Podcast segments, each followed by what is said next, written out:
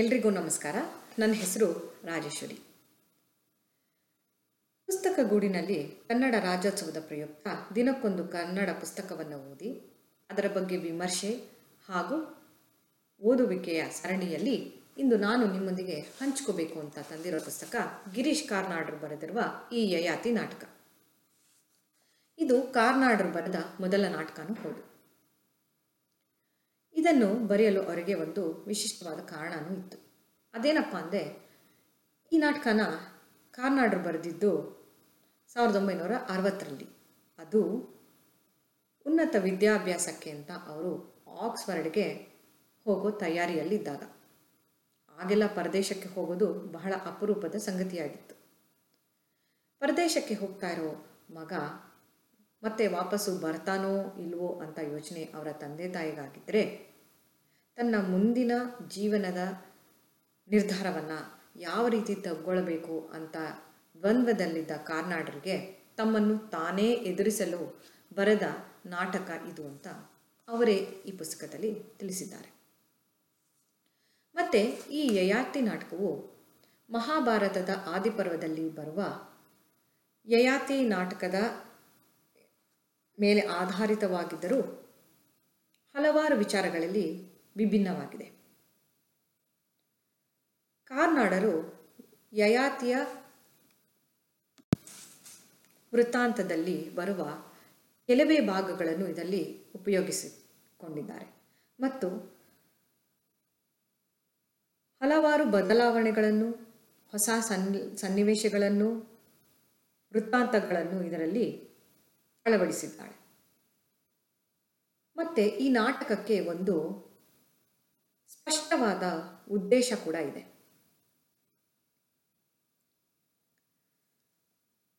ಇಲ್ಲಿಯೂ ಸಹ ಯಯಾತಿ ಚಂದ್ರವಂಶದ ಚಕ್ರವರ್ತಿ ರಾಜ. ದೇವಯಾನಿ ಅರಸು ಕುಲ ಪುರೋಹಿತನಾದ ಶುಕ್ರಾಚಾರ್ಯನ ಮಗಳು. ಮತ್ತು ಶರ್ಮಿಷ್ಠೆ ಅಸುರ ರಾಜಪುತ್ರಿ ವೃಷಪರ್ವನ ಮಗಳು.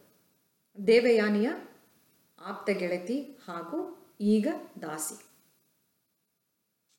ಮೊದಲಿಗೆ ದೇವಯಾನಿ ಮತ್ತು ಶರ್ಮಿಷ್ಠೆ ಬಹಳ ಆತ್ಮೀಯ ಗೆಳತಿಯರಾಗಿರ್ತಾರೆ.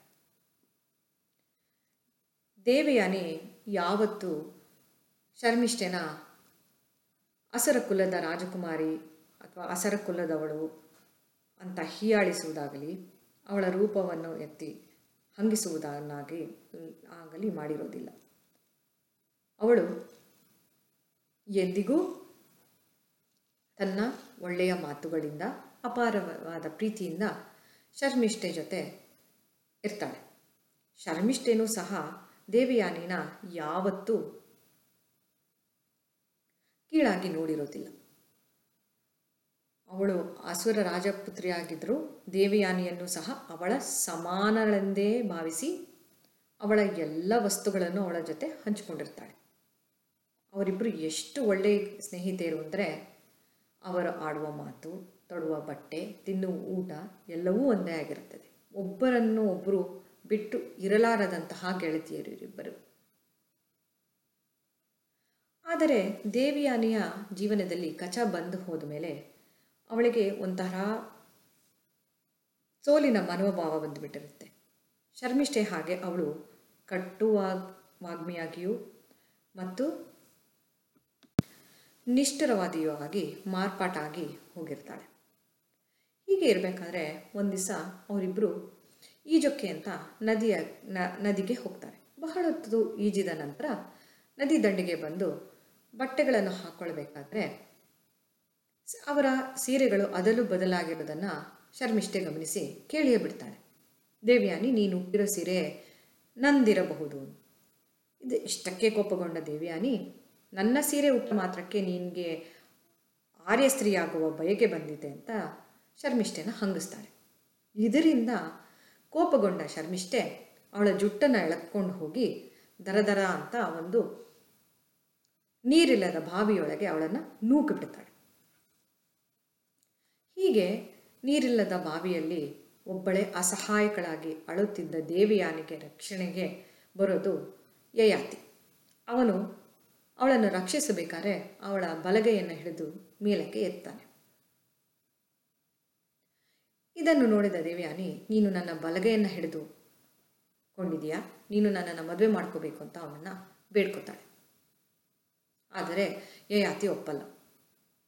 ಅವಳು ಧರ್ಮದ ಒಂದು ಆಧಾರವನ್ನು ಅವನಿಗೆ ತೋರಿಸಿ, ನೀನು ನನ್ನ ಮ, ಮದುವೆಯಾಗೋದೇ ಸರಿ ಅಂತ ಅವನನ್ನು ಒಪ್ಪಿಸಿಬಿಡ್ತಾಳೆ. ಹೀಗೆ ದೇವಯಾನಿ ಮತ್ತು ಯಯಾತಿ ಮದುವೆ ಮಾಡಿಕೊಂಡು ಬರ್ತಾರೆ. ಇಷ್ಟರೊಳಗೆ ಶರ್ಮಿಷ್ಠೆ ದೇವಯಾನಿನ ಬಾವಿಲಿ ತಳ್ಳಿರೋ ವಿಚಾರ ಊರಲ್ಲೆಲ್ಲ ಹಬ್ಬಿ ಹೋಗಿರುತ್ತೆ. ಇದರಿಂದ ಶುಕ್ರಾಚಾರ್ಯರು ಬಹಳ ಕೋಪಕ್ಕೆ ಕೋಪ ಮಾಡ್ಕೊಂಡ್ಬಿಟ್ಟಿರ್ತಾರೆ. ಇವರಿಂದ ಹೇಗಾದರೂ ಇವರ ಕೋಪದಿಂದ ತಪ್ಪಿಸಿಕೊಳ್ಬೇಕಲ್ಲ ಅಂತ ಋಷಪರ್ವ ರಾಜ ತನ್ನ ಮಗಳಾದ ಶರ್ಮಿಷ್ಠೆಗೆ ಆಜೀವನ ಪರ್ಯಂತ ದೇವಿಯಾನಿಯ ದಾಸಿಯಾಗುವಂತೆ ಶಿಕ್ಷೆಯನ್ನು ವಹಿಸ್ಬಿಡ್ತಾನೆ. ಇದು ಶರ್ಮಿಷ್ಠೆಗೆ ಸುತರಾಮ್ ಇಷ್ಟ ಆಗಲ್ಲ. ಆದರೆ ವಿಧಿಯಲ್ಲದೆ ಅವಳು ಆ ಶಿಕ್ಷೆಯನ್ನು ಒಪ್ಪಿಕೊಳ್ಳೇಬೇಕು ಒಪ್ಪಿಕೊಳ್ಳಲೇಬೇಕಾಗತ್ತೆ. ಮತ್ತು ಅವಳು ದೇವಯಾನಿ ಹಾಗೂ ಯಯಾತಿ ಜೊತೆ ಅವರ ರಾಜ್ಯಕ್ಕೆ ದೇವಯಾನಿಯ ದಾಸಿಯಾಗಿ ಹಿಂತಿರುಗುತ್ತಾಳೆ ಹೀಗೆ ಅವಳ ಜೊತೆಯಲ್ಲಿದ್ದುಕೊಂಡೇ, ಅವಳ ಶಿಕ್ಷೆಯನ್ನು ಅನುಭವಿಸಿಕೊಂಡೇ, ದೇವಯಾನಿಗೆ ತನ್ನ ಕಟು ಮಾತಿನಿಂದ ನೆಮ್ಮದಿಯನ್ನು ಇಲ್ಲದಂತೆ ಶರ್ಮಿಷ್ಠೆ ನೋಡ್ಕೊಳ್ತಾ ಇರ್ತಾಳೆ. ಇಷ್ಟಾದರೂ ಸಹ ದೇವಿಯಾನಿ ಶರ್ಮಿಷ್ಠೆನ ದಾಸತ್ವದಿಂದ ಮುಕ್ತಿ ಮಾಡಲ್ಲ. ಅದೇನಕ್ಕಪ್ಪ ಅಂತಂದರೆ, ಅವಳು ಎಲ್ಲಿ ದಾಸತ್ವದಿಂದ ಮುಕ್ತಿ ಮಾಡಿಬಿಟ್ರೆ ಅದು ಶರ್ಮಿಷ್ಠಿಯ ಗೆಲುವಾಗುತ್ತೋ ಅಂತ ಅವಳನ್ನು ಹಾಗೆಯೇ ಇರಿಸ್ಕೊಂಡಿರ್ತಾಳೆ. ಆದರೆ ಇದು ಕಡೆ ಕಡೆಗೆ ತೀರ ತಾರಕಕ್ಕೆ ಹೋಗಿ ಪುರು ಮಹಾರಾಜ, ಯಯಾತಿಯ ಮಗ ಯುವರಾಜ ಪುರು ವಿದ್ಯಾಭ್ಯಾಸ ಮುಗಿಸಿಕೊಂಡು ತಾನು ಸ್ವಯಂವರದಲ್ಲಿ ಗೆದ್ದ ಅಂಗದೇಶದ ರಾಜಪುತ್ರಿ ಚಿತ್ರಲೇಖನ ಕರ್ಕೊಂಡು ರಾಜ್ಯಕ್ಕೆ ಮರಳಿದ ಸಂದರ್ಭದಲ್ಲಿ ಅವನು ಎದುರುಗೊಳ್ಳುವ ಮೊದಲು ಶರ್ಮಿಷ್ಠೆ ಹಾಗೂ ದೇವಯಾನಿಯ ನಡುವೆ ಆಗುವ ಮಾತಿನ ಚಕಮಕಿ ಯಯಾತಿಗೆ ಬಹಳ ಬೇಸರ ತರಿಸುತ್ತೆ. ಅವನು, ಇನ್ನಾದರೂ ಶರ್ಮಿಷ್ಠೆನ ಮುಕ್ತಗೊಳಿಸಬೇಕು. ನಾನು ಅವಳಿಗೆ ಬುದ್ಧಿ ಹೇಳ್ತೀನಿ ಅಂತ ಆ ಶರ್ಮಿಷ್ಠೆ ಜೊತೆ ಮಾತನಾಡಕ್ಕೆ ಹೋದವನು ಶರ್ಮಿಷ್ಠೆಯ ಬುದ್ಧಿಶಕ್ತಿಗೆ ಹಾಗೂ ಮಾತಿನ ಚಾತುರ್ಯತೆಗೆ ಮರಳಾಗಿ ಅವಳನ್ನು ರಾಣಿಯಾಗಿ ಸ್ವೀಕರಿಸುವ ಉದ್ದೇಶನ ಅವನು ವ್ಯಕ್ತಪಡಿಸ್ತಾನೆ. ಇದನ್ನು ತಿಳಿದ ದೇವಿಯಾನೆ, ಇನ್ನು ತನ್ನ ಅಂತ ಸಮೀಪಿಸಿದ ಹಾಗೆ ಅಂತ ಗೋಳಾಡಿ ಅವಳ ತಂದೆಗೆ ಈ ವಿಚಾರನ ತಿಳಿಸಕ್ಕೆ ಅಂತ ಹೋಗ್ತಾಳೆ. ಮಗಳಿಂದ ಈ ವಿಚಾರನ ತಿಳ್ಕೊಂಡ ಶುಕ್ರಾಚಾರ್ಯರು ಕೋಪದಿಂದ ಯಯಾತಿಗೆ ಅಂದಿನ ರಾತ್ರಿಯೇ ಅವನಿಗೆ ಮುಪ್ಪು ಬರುವಂತೆ ಶಾಪನ ಕೊಟ್ಬಿಡ್ತಾರೆ. ಈ ವಿಚಾರನೆಲ್ಲ ತಿಳಿದ ಪುರು ತನ್ನ ತಂದೆಯ ಮೇಲೆ ಇದ್ದ ಅತಿಯಾದ ಪ್ರೀತಿಯಿಂದ ಹೇಗಾದರೂ ಈ ಶಾಪದಿಂದ ಮುಕ್ತಿಗೊಳಿಸಬೇಕು ಅಂತ ಹೋಗಿ ಶುಕ್ರಾಚಾರ್ಯರನ್ನ ಬೇಡ್ಕೋತಾನೆ. ದೇವಿಯಾನೆಯನ್ನ ಒಮ್ಮೆ ರಕ್ಷಿಸಿದ ವಿಚಾರ ಕೂಡ ಅವ್ರಿಗೆ ತಿಳಿಸ್ತಾನೆ. ಇದರಿಂದ ಶುಕ್ರಾಚಾರ್ಯರು ಅವನಿಗೆ ಒಂದು ಶಾಪವನ್ನು ಕೊಡ್ತಾರೆ. ಅದೇನಪ್ಪ ಅಂತಂದರೆ, ಯಾರಾದರೂ ಒಬ್ಬ ತರುಣ ಸ್ವಇಚ್ಛೆಯಿಂದ ಯಯಾತಿಯ ಮುಪ್ಪನ್ನು ಪಡೆದರೆ ಯಯಾತಿಗೆ ಯೌವನ ವಾಪಸ್ಸಾಗುತ್ತೆ. ಮತ್ತು ಯಯಾತಿಗೆ ಸಾಕೆಂದೆನಿಸಿದಾಗ ಅವನು ತನ್ನ ಮುಪ್ ಯೌವನನ ಆ ತರುಣನಿಗೆ ಹಿಂದಿರುಗಿಸಬಹುದು ಅಂತ ಒಂದು ಉಪಶಾಪವನ್ನು ಕೊಡ್ತಾನೆ. ಆದರೆ ಯಾರೂ ಸಹ ಆ ರಾಜ್ಯದಲ್ಲಿ ಯಯಾತಿಯ ಈ ಶಾಪವನ್ನು ತಗೊಂಡು ಅವರ ಯೌವ್ವನಾನ ಕೊಡೋಕ್ಕೆ ಮುಂದೆ ಬರೋದಿಲ್ಲ ಆದರೆ ಅತಿಯಾದ ಪಿತೃ ವಾತ್ಸಲ್ಯ ಹೊಂದಿರೋಬ್ಬರು ಅವನೇ ಮುಂದೆ ಬಂದು ಅವನು ಹೊಸದಾಗಿ ಮದುವೆ ಮಾಡಿಕೊಂಡು ಬಂದಿದ್ದ ತನ್ನ ಹೆಂಡತಿ ಹದಿನೈದು ದಿನಗಳಷ್ಟೇ, ಹಿಂದಿನಷ್ಟೇ ಮದುವೆ ಮಾಡ್ಕೊಂಡು ಬಂದಿದ್ದ ಚಿತ್ರಲೇಖೆಯನ್ನು ಸಹ ಕೇಳಿದೆ. ಅವನು ತನ್ನ ತಂದೆಯ ಮುಪ್ಪನ್ನು ಸ್ವೀಕರಿಸಿಬಿಡ್ತಾನೆ. ಇಲ್ಲಿಯ ತನಕ ಚಿತ್ರಲೇಖೆ ಅವನ ಬಗ್ಗೆ ಅಷ್ಟೇನು ಒಳ್ಳೆಯ ಉದ್ದೇಶ ವಿರದ ಅವಳು ಅವನು ಪುರು ಮಾಡಿರೋ ತ್ಯಾಗಕ್ಕೆ ಅವನಿಗೆ ಒಲಿದು ಅವನ, ಅವನನ್ನು ಬಹಳಷ್ಟು ಗೌರವದಿಂದ ನೋಡಿ ಅವಳ ಬಗ್ಗೆ ಹೆಮ್ಮೆ ಪಡ್ತಾಳೆ. ಮತ್ತು ಅವಳ ಅಂತಃಪುರಕ್ಕೆ ಬರುವಂತೆ ಕರೆಸ್ಕೋತಾಳೆ ಪುರುನ. ಆದರೆ ಆ ಮುಪ್ಪಿನಲ್ಲಿ ಬಂದ ಪುರುವಿನ ವಿಕಾರ ರೂಪ ನೋಡಿ ಹೆದರ್ಕೊಂಡ್ಬಿಟ್ಟು ಅವನು ಯೌವನವನ್ನು ಮರು ಪಡೆದು ಬಂದ ನಂತರವೇ ಅಂತಃಪುರದಲ್ಲಿ ಬಿಟ್ಕೊಳ್ತೇನೆ ಅಂತ ಒಂದು ನಿಯಮನ ಹಾಕಿಬಿಡ್ತಾಳೆ. ಆದರೆ ಮಗನ ಈ ಪರಿಸ್ಥಿತಿಯನ್ನು ನೋಡಿ ವಿಚಲಿತನಾದ ಯಯಾತಿ ಹೇಗಾದರೂ ಮಾಡಿ ಅವಳ ಮನವೊಲಿಸಿ ಅವಳನ್ನು, ಅವಳ ಚಿತ್ರಲೇಖೆನ ಅವಳ ಗಂಡನನ್ನು ಸರಿಯಾಗಿ ನೋಡಿಕೊಳ್ಳುವಂತೆ ಮನವೊಲಿಸಲು ಅವಳ ಅಂತಃಪುರಕ್ಕೆ ಬರ್ತಾನೆ. ಬಂದು ಅವಳನ್ನು ಮಾತನಾಡಿಸಿ ಒಪ್ಪಿಸಲು ಪ್ರಯತ್ನ ಮಾಡ್ತಾನೆ. ಆದರೆ ಅವಳು ಒಪ್ಪೋದೇ ಇಲ್ಲ. ತರ್ಕಬದ್ಧವಾದ ಹಲವು ವಿಚಾರಗಳನ್ನು ಯಯಾತಿ ಮುಂದೆ ಒಡ್ಡುತ್ತಾಳೆ. ಆಮೇಲೆ ಕೊನೆಗೆ, ಇದು ಎಂದಿಗೂ ಯಾವುದು ಸರಿ ಹೋಗಲಾರದ ವಿಷಯ ಅಂತ ತಿಳಿದು ಅವಳು ವಿಷ ಕುಡಿದು ಸತ್ತು ಹೋಗ್ತಾಳೆ. ಅಲ್ಲಿಗೆ ಈ ನಾಟಕ ಮುಗಿಯುತ್ತೆ.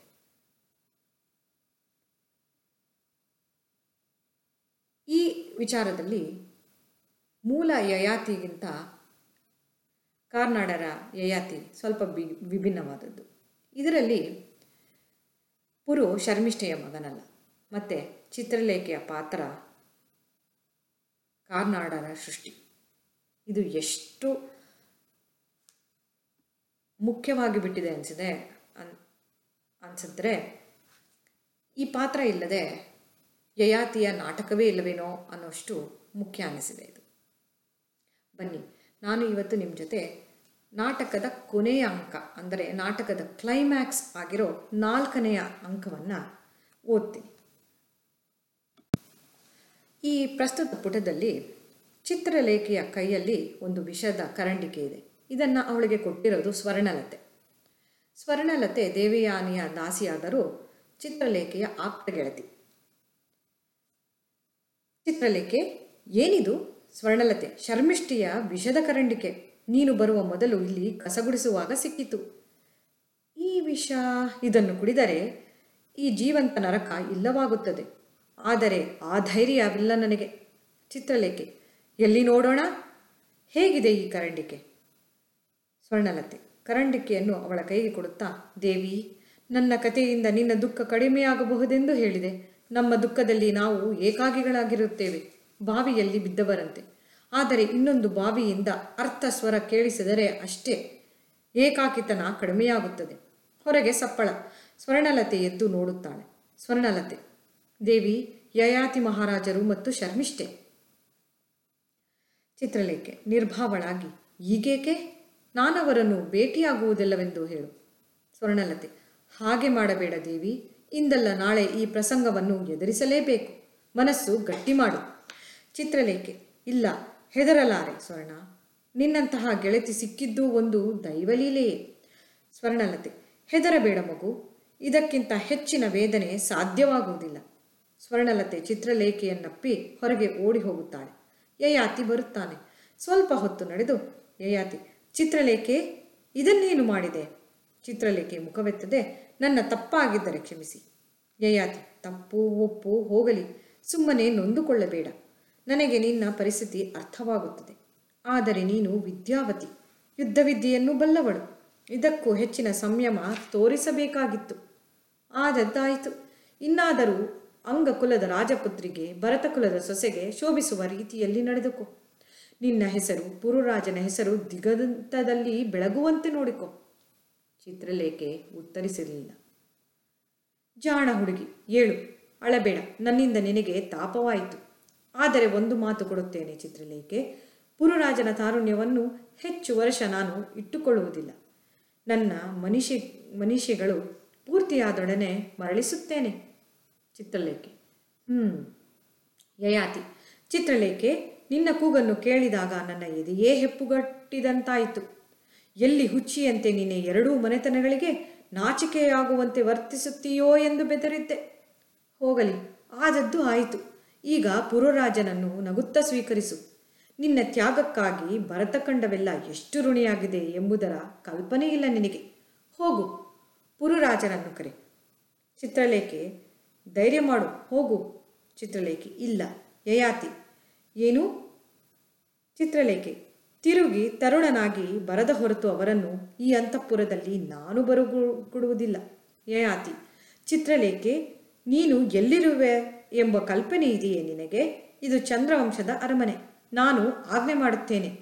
ನಿನ್ನ ಮಾವನೆಂದಲ್ಲ, ಅರಸನೆಂದು. ಅವನನ್ನು ಒಳಗೆ ಬಿಡು. ಚಿತ್ರಲೇಖೆ ಕೆಳದನಿಯಲ್ಲಿ, ಅವರು ಬರಲಿ. ನಾನು ರಾಜ್ಯ ಬಿಟ್ಟು ಹೋಗುತ್ತೇನೆ. ಯಯಾತಿ ಹಾಗಾದರೆ ಮದುವೆಯೇ ಕಾದೆ?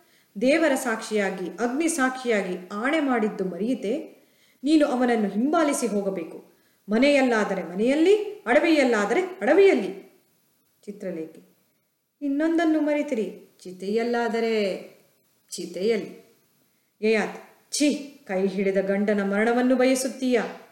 ಚಿತ್ರಲೇಖೆ ಸಿಡಿದೆದ್ದು, ಅವರನ್ನು ಚಿತೆಯ ಅಂಚಿಗೆ ದೂಡಿದವಳು ನಾನಲ್ಲ. ನೀವು ನನಗೆ ಬುದ್ಧಿಯ ಮಾತನ್ನು ಹೇಳುತ್ತೀರಿ, ನನ್ನ ವೇದನೆಯನ್ನು ಅರಿಯದೆ ಇಷ್ಟುದ್ದ ಭಾಷಣ ಕೊಡುತ್ತೀರಿ. ನೀವೇನು ಮಾಡಿದಿರಿ?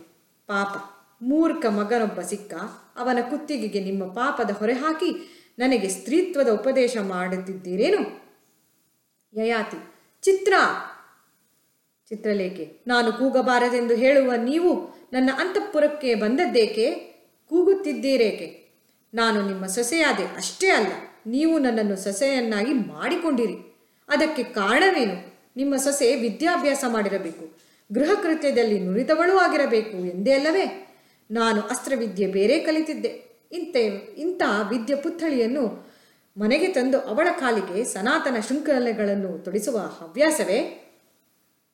ಯಯಾತಿ, ನನ್ನನ್ನು ಕ್ಷಮಿಸು. ನಾನು ಕೂಗಾಡಬಾರದಿತ್ತು. ಆದರೆ ನಾನು ದಿಗ್ಭ್ರಾಂತನಾಗಿದ್ದೇನೆ. ಮನಸ್ಸಿನ ಸಮತೋಲನ ಕಳೆದುಕೊಳ್ಳುತ್ತಿ, ಕಳೆದುಕೊಂಡಿದ್ದೆ. ಶುಕ್ರಾಚಾರ್ಯರು ನನ್ನನ್ನು ಶಪಿಸಿದಾಗ ನಾನು ಕಂಗೆಟ್ಟೆ. ನನ್ನ ಪ್ರಜೆಗಳಲ್ಲಿ ಯಾರೊಬ್ಬರೂ ತನ್ನ ಶಾಪವನ್ನೇಕೆ ಸ್ವೀಕರಿಸುವುದಿಲ್ಲವೆಂದು ಹಲುಬಿದೆ. ಹಂಬಲಿಸಿದೆ ನಿಜ. ಆದರೆ ಈ ಶಾಪವನ್ನು ಪುರು ತನ್ನ ಮೇಲೆ ಎಳೆದುಕೊಳ್ಳಬೇಕು ಎಂದು ನಾನೆಂದೂ ಬಯಸಲಿಲ್ಲ. ಆ ವಿಚಾರವೇ ನನಗೆ ತಟ್ಟಲಿಲ್ಲ. ಯಾವ ತಂದೆ ತನ್ನ ಮಗನಿಗೆ ಅಂಥ ದುರಂತ ಬಯಸಬಲ್ಲ? ಪುರು ನನಗೆ ಹೇಳದೆ ಕೇಳದೆ ಶ್ವಾ, ಶಾಪ ಸ್ವೀ- ಸ್ವೀಕರಿಸಿದ ಸ್ವೇಚ್ಛೆಯಿಂದ. ಚಿತ್ರಲೇಖೆಗೆ ಇದು ಹೊಸದು. ದಂಗು ಬಡಿದು ಕೇಳುತ್ತಾಳೆ.